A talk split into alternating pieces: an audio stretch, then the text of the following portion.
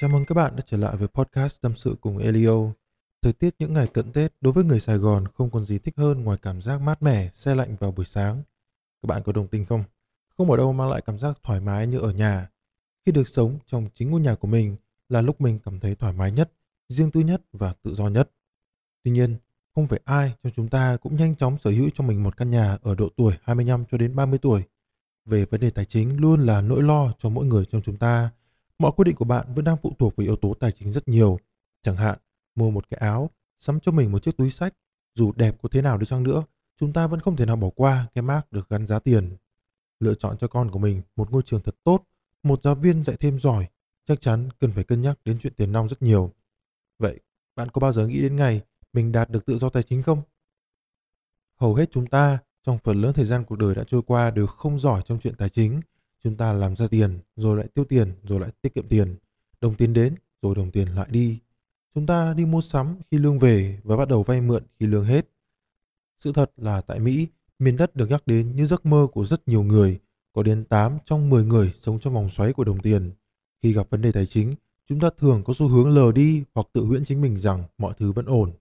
Có một kịch bản kinh điển, rất đời thường mà có thể bạn sẽ cảm thấy quen thuộc vì đã từng thấy trường hợp này ở đâu đó trong những người xung quanh mình. Một gia đình sống trong hoàn cảnh đủ ăn, đủ mặc, vợ chồng con cái sống với nhau không quá thiếu thốn, nhưng cũng chẳng dư giả được bao nhiêu. Rồi đến một ngày nọ, một biến cố lớn xảy ra và tất cả mọi tiền bạc đều đổ dồn vào đó, có thể là phải vay mượn để vượt qua biến cố. Và khi biến cố trôi đi, gia đình đó phải gánh chịu một khoản nợ rất lớn và bắt đầu rơi vào cuộc sống khó khăn, thiếu tốn về tiền bạc. Đó là lý do vì sao bạn cần phải có kế hoạch tài chính vững vàng, thậm chí là đạt được tự do tài chính vì chỉ khi bạn được tự do tài chính, đồng tiền mới không còn là mối bận tâm và là yếu tố chính để thay đổi quyết định của bạn. Tất nhiên, điều này không phải là một điều dễ dàng đạt được trong vòng một tháng hay một năm hay thậm chí là hai năm. Trong tập podcast trước, mình đã chia sẻ với bạn 5 bước để lập kế hoạch tài chính cho bản thân và trong tập podcast ngày hôm nay, chúng ta cùng nắm những điều căn bản nhất về tài chính nhé. Đầu tiên, hãy chi tiêu ít hơn số tiền mà bạn làm ra. Điều này nghe có vẻ đơn giản nhưng để nắm được những chi tiêu trong tháng của mình là cách tốt nhất để bạn có thể quản lý được chuyện này. Như mình đã chia sẻ trong podcast về việc lập kế hoạch tài chính cá nhân, có rất nhiều bạn không biết được trong tháng mình đã chi tiêu vào những việc gì, thu nhập hiện tại của mình ra sao và chắc chắn chi tiêu sẽ nhiều hơn con số đã làm ra. Bởi vì tiền là chủ đề nhạy cảm, chúng ta không thể thoải mái chia sẻ về nó với đồng nghiệp, thậm chí với những người thân trong gia đình như là cô dì, chú bác mà không bị đánh giá nhưng hãy cố gắng chia sẻ về vấn đề tài chính với vợ hoặc chồng mình và cùng cố gắng để đạt được mục tiêu. Ngồi xuống và có cuộc nói chuyện nghiêm túc, bày tỏ những mong muốn của bản thân để cả hai hiểu nhau hơn. Một cách khác, bạn có thể tìm hiểu cách quản lý tài chính thông qua các sách hoặc podcast hoặc những kênh chia sẻ cho bạn những thông tin bổ ích như nhóm tâm sự 5 giờ sáng của chúng mình chẳng hạn. Thứ hai, hãy cố gắng đừng rơi vào lối sống chi tiêu xa xỉ. Bất cứ khi nào chúng ta được tăng lương kiếm được nhiều tiền hơn hoặc vừa hoàn thành một dự án lớn, điều đầu tiên mà ai cũng muốn làm đó là nâng cấp đời sống của mình, thuê một căn hộ tốt hơn, mua một chiếc xe mới hơn hay những món đồ hàng hiệu đắt tiền để thưởng cho bản thân. Nhưng thực tế, nếu bạn sống tiết kiệm trong vòng 5 đến 10 năm, bạn đã có thể sống cả đời thoải mái hơn rất nhiều.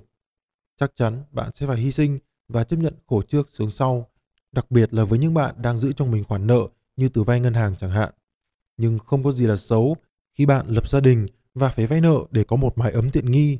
Thế nhưng cái việc phải trả ngân hàng hàng tháng trong vòng chục năm trời chắc chắn sẽ gây ra căng thẳng, stress và rất khó có thể đạt được tự do tài chính khi bạn đang mang nợ. Hy sinh để có thể thoải mái hơn về sau này là một điều rất cần thiết. Chúng ta thường tự nói với bản thân rằng mình không có cái này, mình còn thiếu cái kia và tự thuyết phục bản thân là phải ra ngoài mua sắm. Có bao giờ bạn cảm thấy mình không thể bắt đầu việc tập gym hay chạy bộ nếu thiếu một đôi giày mới chưa? Hoặc bạn không thể tự tin ra đường vì túi sách đã cũ. Chúng ta mong muốn sở hữu những thứ mà người khác có. Chúng ta sợ bỏ lỡ những món đồ hấp dẫn ngoài kia. Người giàu, họ giàu vì đưa ra quyết định thông minh chứ không phải vì họ có những món đồ tuyệt vời. Mua những thứ mình cần thay vì những thứ mình thích sẽ giúp bạn loại bỏ được những áp lực về đồng tiền. Hãy nghĩ về sự an toàn, thoải mái và tự do, có khả năng chăm sóc cho gia đình của mình và giúp đỡ bạn bè khi họ gặp khó khăn bởi vì bạn chỉ có thể chấp nhận được hy sinh vì nhiều thứ và bắt đầu thử thách bản thân khi bạn thực sự hiểu được lý do. Rất có thể bạn đã từng nghe qua câu nói tiền không mua được hạnh phúc, Nhưng mình nghĩ người nói câu đó lại là người có rất nhiều tiền. Câu nói đó không hoàn toàn sai, nhưng mình nghĩ chúng ta nên sử dụng một câu nói hay hơn, đó là tiền không phải là tất cả, không có tiền mới là vấn đề. Câu này là của Kanye West, một anh chàng rapper, một câu thực sự đưa ra quan điểm rất hay.